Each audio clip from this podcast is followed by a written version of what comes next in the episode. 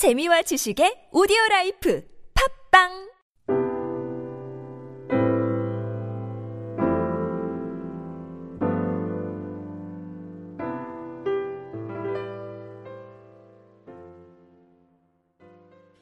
격세 유전이라는 그런 용어가 있습니다. 가까운 조상에게서는 발견되지 않는 그런 잃어버린 특징이 다시 나타나는 것을 말합니다. 그 격세 유전에는 몇 가지 기본적인 그 특징이 있습니다.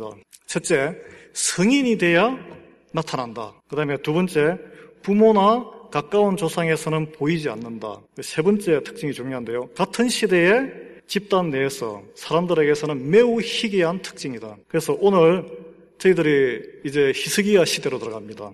오늘 우리가 나눈 본문의 주인공 히스기야는 바로 이 격세 유전에 해당하는 인물입니다. 그는 300년 전에 다윗의 믿음을 온전히 되살려낸 왕입니다. 그래서 그를 두고 성경학자들은 제2의 다윗 왕이라고까지 이렇게 말하고 있습니다. 그래서 격동의 당시 격동의 시대를 살았던 히스기야 왕이 하나님을 의지함으로 형통의 길을 걸으며 승리의 삶을 살았던 것이 오늘의 본문 내용이고요. 그것을 반추함으로써 오늘날 우리가 어떻게 살아야 할지를 지금 오늘 이 시간에 함께 묵상해 보겠습니다. 오늘 본문 바로 앞에 아, 어제 이제 주일날 묵상하는 그 파트에 당시의 시대 상황을 이 그대로 17장 여기 41절에 보시면 나옵니다. 여러 민족이 여호와를 경외하고 또 그 아로새긴 우상을 섬기니 그들의 자자손손이 그들의 조상들이 행하던 대로 그들도 오늘까지 행하니라고 표현하고 있습니다. 우상숭배가 아주 관영하고 그리고 하나님까지 같이 섬기는 그런 혼합 종교의 시대였습니다. 본문 오늘 1, 2절을 보시면 남유다 히스기야 왕은 아하스 왕의 아들입니다. 그리고 엄마는 대제사장 스가랴의 딸입니다. 아버지 아하스는 이미 지난주 새벽 기도에서 다 들으셨듯이 유다 역사상 가장 손꼽히는 악한 왕이었습니다. 악한 아버지 밑에서 그리고 어머니는 대제사장 스가랴의 딸로 이름이 아비 아비는 그의 아버지란 뜻입니다. 그의 아버지. 그래서 믿음의 어머니의 밑에서 자랐다고 볼 수 있습니다. 그가 아하스가 아니 히스기야가 왕위에 즉위할 때는 25세였는데 당시 정황은 6년 뒤에 북이스라엘이 아수르에게 완전히 3년 동안 포위당한 뒤에 완전히 멸망합니다. 아수르의 군사적인 그 포위와 그 기세가 남유다의 그 작은 나라의 백성 전체의 존립을 위협하고 있던 그런 상황이었어요. 근데 아수르는 어떤 국가냐 하면 다 아시듯이 주변 국가를 군사적인 힘으로 정복하는 국가였습니다. 그리고 귀족들을 모조리 잡아서 손에다가 다 쇠사슬을 끼우고 해서 끌고 가서 그리고 주민들을 강제 이주시킵니다. 그래서 그 주변 족속들을 다 잡아서 말을 아는 사람들을 다 죽여서 해골로 탑을 세웠다는 그런 기록이 성경에도 있습니다. 그 땅이 지금 IS가 창궐하는 그 땅이에요, 지금. 폭력적인 패권 국가죠. 이런 절체절명의 상황에서 히스기야는 아버지와 아버지 아하스가 걸었던 길과는 정반대의 길을 선택합니다. 3절을 보시면 3절을 보시죠. 히스기야가 그의 조상 다윗의 모든 행위와 같이 여호와께서 보시기에 정직하게 행했다라고 성경은 말하고 있습니다. 3절 나오죠.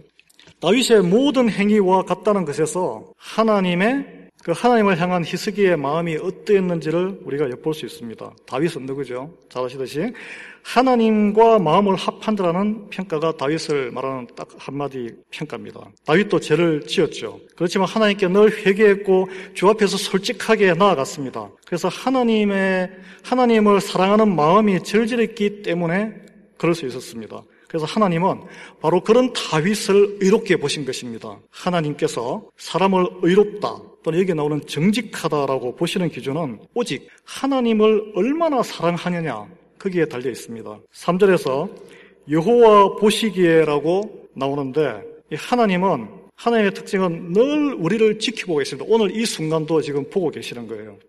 그래서 열왕기에서는 처음부터 끝까지 왕들을 평가할 때 여호와께서 보시기에라는 표현이 항상 등장합니다. 그리고 또 하나님은 늘 보고 계시면서 온맘 다해 당신을 사랑하는 사람을 늘 찾고 계십니다.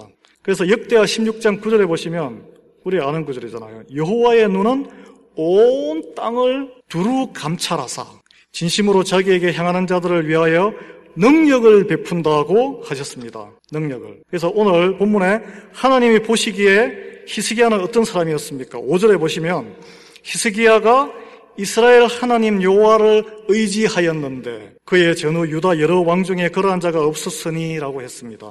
바로 히스기야가 전심으로 하나님을 그 시대에 사랑하는 자였습니다. 드물죠, 그 시대는. 여기서 의지한다는 것은 영어로 trust, defend가 아니고 trust. 단어가 사용되는데 온전히 신뢰한다. 믿고 완전히 맡긴다는 뜻이에요, 이게. 그 히스기야에는 당시에 왕으로서 세 가지 길이 있었습니다. 첫째, 아버지 아하스는 세상의 온갖 방법을, 정치공학적인 온갖 방법을 다 동원해서 서바이브 하려고 노력한 왕이었어요, 사실은.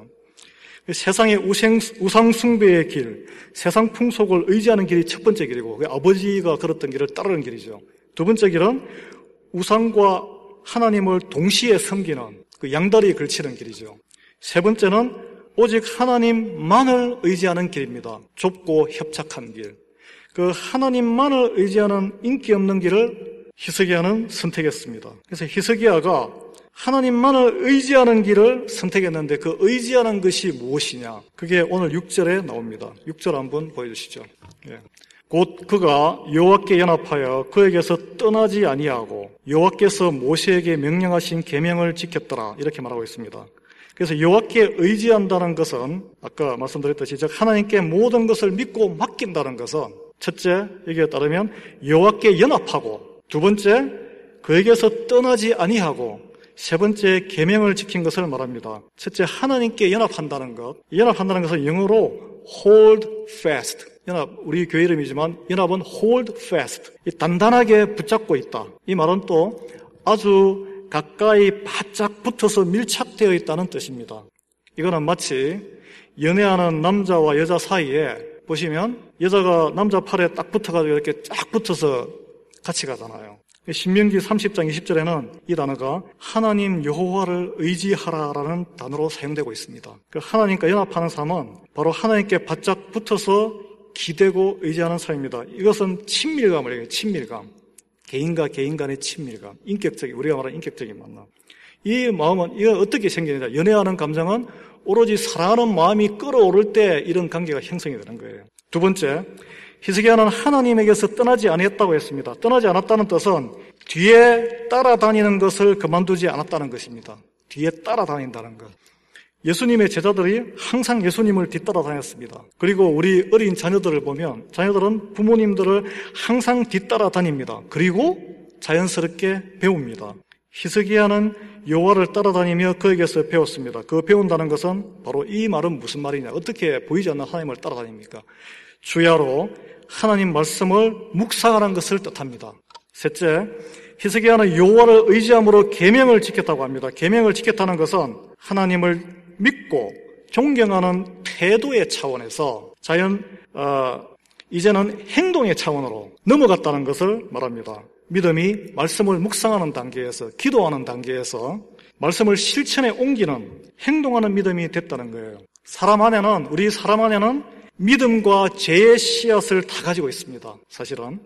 그래서 모든 사람은 하나님으로 형상을 우리가 알잖아요. 하나님의 형상이 되어 창조되어 하나님의 속성인 생명의 씨앗이 우리 속에 들어 있지만 아담이 죄를 저지른 이후에 죄로 인해서 덮였어요. 그래서 우리는 사실 하나님, 이 사람은 태어나면 다 죽은 상태예요. 죽은 상태. 살아 있지만 죽은 상태. 그래서 우리가 하나님의 부르심을 잊기 전에는 예수 그리스도를 영접하기 전에는 우리 안에서 그 생명의 씨앗이 발화가 되지 않습니다. 씨앗이 발화되어서 구원의로의 믿음을 가지는 것은 오로지 하나님의 은혜가 임할 때, 그때 그 씨앗이 발화되는 거예요. 그래서 에베소서 2장 8절에 보시면 너희는 그 은혜에 의하여 믿음으로 말미암아 구원을 받았으니 이것은 너희에게서 난 것이 아니요 하나님의 선물이라고 했습니다. 그래서 믿음이란 것도 믿음 자체는 우리에게서 나는 게 아니라 하나님의 선물입니다. 그런데 그냥 그게 믿음이 키워지느냐. 그 선물을 받고 안 받고는 우리의 선택이에요. 사람의 선택. 그래서 믿음은 선택입니다. 이게 중요합니다. 선택. 어떤 선택을 하냐에 따라서 인생의 결과는 완전히 달라집니다. 여러분 여기 앉아 계시고. 죄와 믿음은 특히 또 그냥 머물러 있는 것이 아니고 성장하는 특징을 가지고 있습니다. 성장. 야고보서 1장 15절에 이 죄에 대해서 욕심이 잉태한 적 죄를 낳고 죄가 장성한 적 사망을 낳느니라고 했습니다. 그냥 하루아침에 죽지 않아요, 사람은. 우리가 안팎의 죄를 방치하면 죄가 자라는 속성이 있는 것처럼 이와 반대로 하나님의 언약과 믿음의 씨앗을 그 믿음을 복음을 들었을 때 우리가 그걸 선택하면 믿음이 믿음을 더욱 강하게 한다고 성경은 약속하고 있습니다. 사도 바울이 로마서에서 복음에는 하나님의 의가 나타나서 믿음으로 믿음에 이르게 하나니 기록된 바 오직 의인은 믿음으로 말미암아 살리라 한가 같으니라. 이게 로마서 1장 17절입니다. 오늘 우리 복음성가의 가사기도 하죠. 하나님께서 히스기야에게 그 당시에 온갖 악한 그 상에서 작은 불씨와 같은 그런 믿음의 씨앗을 깨워주신 거예요. 그걸 중요한 것은 히스기야가 붙잡고 의지한 거예요. 의지. 그래서 믿음으로 믿음에 하나님이 그 그걸 기쁘게 보시고 이르게 한 결과 히스기야는 전국적으로 이제 오늘부터 말씀을 하고 이렇게 다 하시겠지만 아주 혁명적인 종교개혁과 사회개혁과 정치개혁과 그 국가를 부흥을 일으킵니다. 이 작은 씨앗이. 그 히스기야의 이런 믿음의 행동은 사절에 구체적으로 나오는데요. 사절을 한번 보시죠. 히스기야는 여러 산당을 제거하고 주상을 깨뜨리며 아세라 목상을 찍으며 모세가 들었던 노뱀을 이스라엘 자손이 이때까지 향하여 분양함으로 그것을 부수고 느후스탄이라고 일컬었습니다.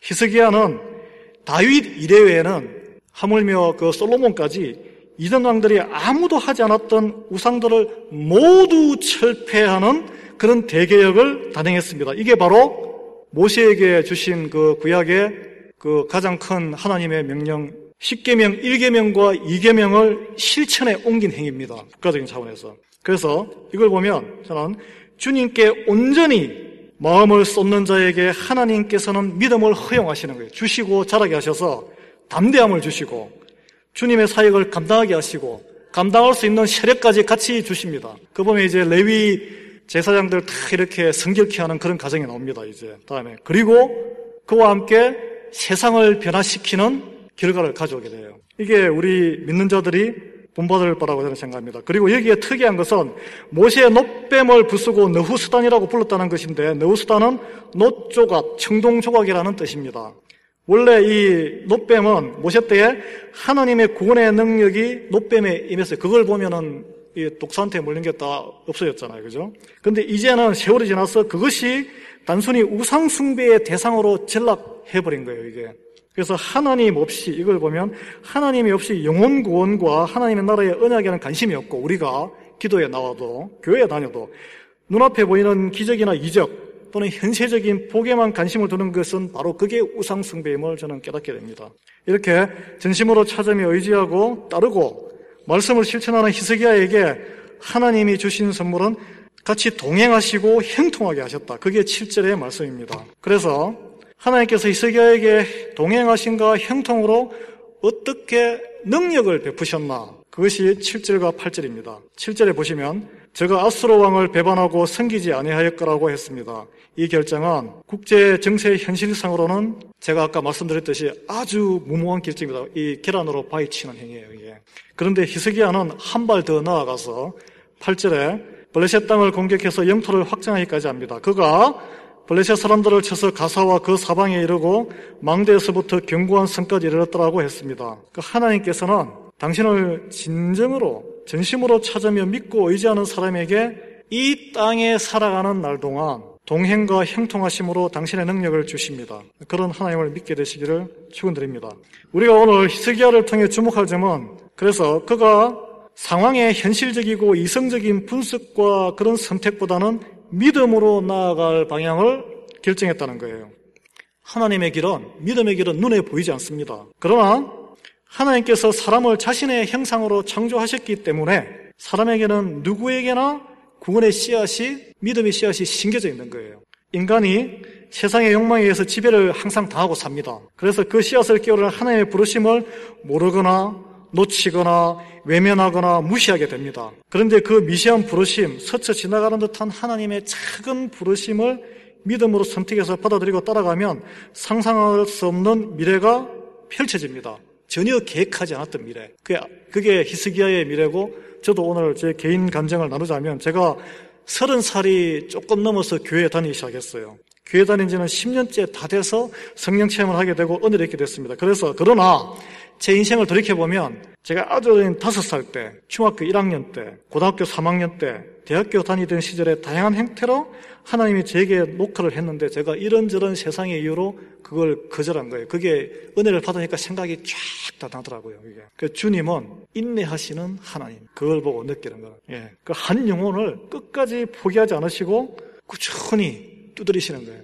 그래서 저는 한국에서 세상적으로 잘 나갔을 때 미국에 그냥 왔어요. 왠지 모르게. 그리고 전혀 계획이 없었는데 교회에 또 다니게 됐어요. 그래서 주님을 또 만나게 되고 사랑하게 됐어요. 그래서 말씀이 꿀송이처럼 바르고 그런 과정을 다 겪죠. 또 주님 말씀이 나아가서 세상 어떤 것보다 더 귀하고 소중하다. 예. 그래서 말씀이 예수님이 삶 속에서 살아 움직이고 기쁨이 샘솟고 그 어떤 것보다 의미 있게 되었습니다. 그 작은 믿음으로 정말 어떻게 보면 세상적으로 좀 무모하고 어리석은 결정이에요, 이게. 40이 넘어서 이 길을 걷는다는 게. 근데 기뻐요. 어떻게 될지는 몰라요, 앞으로. 예. 그렇지만 확실한 거는 주님이 인도하시는 길을 묵묵히 걷는 이 기쁨, 그 기쁨으로 충만하다는 것을 저는 고백할 수 있습니다. 그런 기쁨의 충만함이 우리 이 교우 여러분들도 다 함께 있을 줄 믿습니다. 예. 저는 주님의 약속을 믿어요. 주님을 사랑하러 시작된 이 작은 믿음의 씨앗이 주님은 키워서 큰 믿음을 만드시고 그리고 히스기야 이 성경에 많은 믿음의 선전들이 있지 않습니까? 이게 이게 믿음의 증거들이거든요. 이게 그래서 제가 할 일은 주님을 사랑하고 따르는 것이다. 예. 그래서 오늘 히스기야도 말을 말씀을 마무리하겠습니다. 오직 하나님을 사랑하고 믿음으로 따랐다. 그것이 우리가 오늘 보는 증거입니다. 그랬을 때 하나님께서는 항상 그와 함께 동행하시고 여러분과 함께 동행하시고 저와 함께 동행하시고 그리고 도대체 우리가 이 지금 미국 상황이나 이민 사회나 경제나 모든 가정관계나 부부관계나 자녀관계 감당이 안 됩니다. 감당할 수 없는 상황에서 믿고 하나님 의지할 때 상상 이상의 결과를 낳아주는 형통함을 주시리라고 믿습니다. 그것이 믿는 자들에 대한 하나님의 약속이에요. 그 약속이 이 성경이고 그 히브리스 11장 6절에는 이런 말씀이 나오잖아요. 믿음이 없이는 하나님을 기쁘시게 하지 못하나니 하나님께 나아가는 자는 반드시 그가 계신 것과 또한 그가 자기를 찾는 자들에게 상 주시는 이심을 믿어야 할지니라. 아멘. 그 히스기야의 믿음의 결단과 행동으로 당시 남유다는 큰 영적인 회복을 경험하고 그 말이 역대하 30장 25절 26절에 나옵니다. 이 오늘 되게 저기 저 일태 가서 읽어보세요. 여기 저 열왕기하고 역대하에도 나오고 이사야 당시에 그 선지자가 이사야예요. 이사야. 예. 이사야서에도 나옵니다. 히스기야 시대를 두고 유다 온 회중과 제사장들과 레위 사람들과 이스라엘에서 온 모든 회중과 이스라엘 땅에서 나온 나그네들과 유다에 사는 나그네들이 다 즐거워하였으므로 예루살렘에 큰 기쁨이 있었으니 이스라엘 왕 다윗의 아들 솔로몬 때부터 이러한 기쁨이 예루살렘에 없었더라. 그래서 기쁨을 회복한 거죠. 우리가 믿는 하나님은 기쁨의 하나님입니다. 우리에게 하나님을 기뻐하고 우리가 기쁘게 기쁨을 회복하기를 원하는 하나님입니다. 그게 다른 신앙과 종교는 완전 차이점이에요, 이게. 그래서 저는 오늘 이제 기도로 마치겠습니다. 저는 오늘 여러분들이 많은 기도 제목을 갖고 나오시겠지만 무엇보다 주님만을 사랑하는 그런 절절한 마음이 충만한 그런 하루가 되시기를 소망합니다. 그 사랑하는 마음으로 주님의 약속과 믿음을 붙들고 구원의 확신, 세상의 모든 풍조와 환란을 이기고 넘을 수 있다는 그런 담대함, 그리고 내 속에 알 수 없는 신령한 기쁨이 그래 넘치는 하루가 되기를 우리 주 예수 그리스도의 이름으로 감사하며 기도드립니다. 무엇보다 그런 우리의 기쁨이 넘침으로 우리 일터와 가정과 모든 관계 속에서 히스기야 시대의 그 영적인 회복을 통해서 나그네들까지도 그 하나님의 기쁨이 넘쳤듯이 이 도성의 아틀란타 땅에 그 기쁨이 회복되는 그런 역사가 주님이 기하게 쓰시는 작은 믿음의 불씨를 붙잡고 일어서는 우리 새벽의 성도들을 통해서 이루어지기를 우리 주 예수 그리스도의 이름으로 감사하며 기도드립니다. 오늘 중보기들은 우리 이 교회의 영적인 성장과 어, 저희들의 기쁨의 회복을 위해서 기도드리겠습니다. 자, 우리 주여 삼창하고 기도하겠습니다. 주여!